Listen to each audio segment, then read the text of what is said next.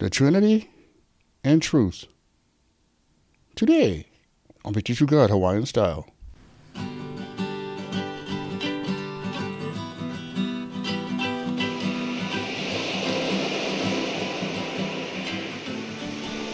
Aloha Friday, everybody. I'm your host, Brother Mel. And I say thanks for listening to the show. Well, today we're talking about the Trinity. It's far from made up. You know, I hope you had a good week. I hope you you were able to understand the Trinity a little better. Maybe you had a chance to share with somebody. Maybe you you studied a little bit and looked it up online. Hopefully it went good, but if for some reason it didn't, I'd like to say one quick prayer. Right now, just for those who it didn't go well, and then we hella into the show. Father God, I just pray for the brother and sister. It didn't go well. They wouldn't try. They wouldn't look. They wouldn't try for believe, and somehow they got tricked. Somehow the show didn't go deep enough.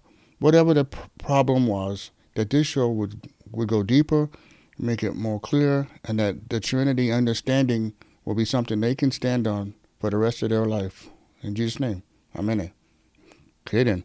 You know, the monotony here, guys, is the Trinity is, I understand, it's not the easiest thing to understand. But one thing I'm grateful for, God didn't leave us in the dark. And it makes sense. God makes sense out of it. It's not illogical. For starters, the Bible does not represent God as three different people. Rather, God is, is, is three persons in one essence. That is, one Godhead, one Father, Son, and Holy Spirit that are active together with one common goal in a believer's life.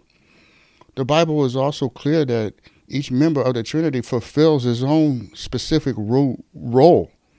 The Father creates the plan, the Father designs and organizes the way. That's Galatians 4 4. Jesus Christ implements implements the plan. Jesus Christ carries things out. John 6 37. And the Holy Spirit administers the plan, the calling of people, and God's saving mercy, things like that, saving grace. That's John 16, 8. Now, even though we don't understand, the evidence is clear that each person in the Trinity is real the Father, the Son, and the Holy Spirit. We read in Deuteronomy 6 4, the Lord our God is one. Okay? That we are saying they're not three. John 10 30 says, I and the Father are one. That's Jesus speaking. John 10 33.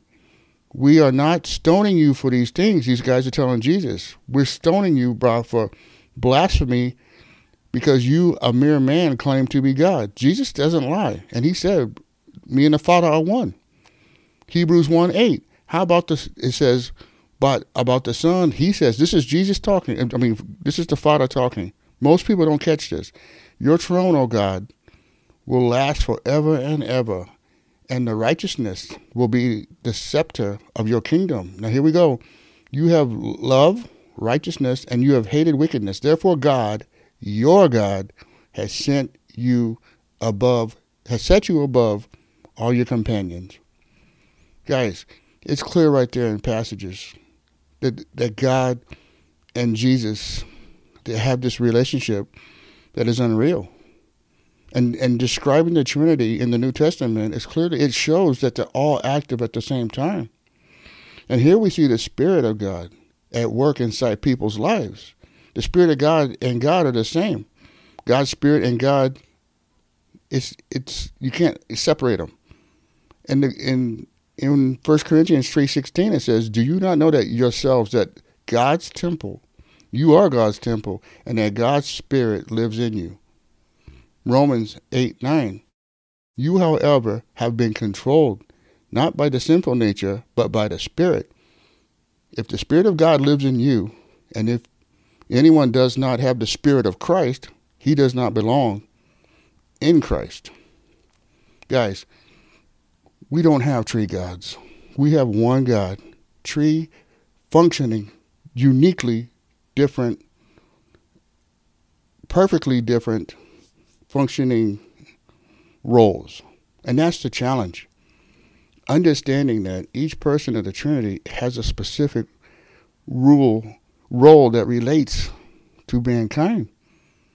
And this is a perfect role for us to copy as far as harmony and, and working together. God's work, when we get together to work for God's kingdom, we need to work like the Trinity does together. And look, guys, it's Friday night.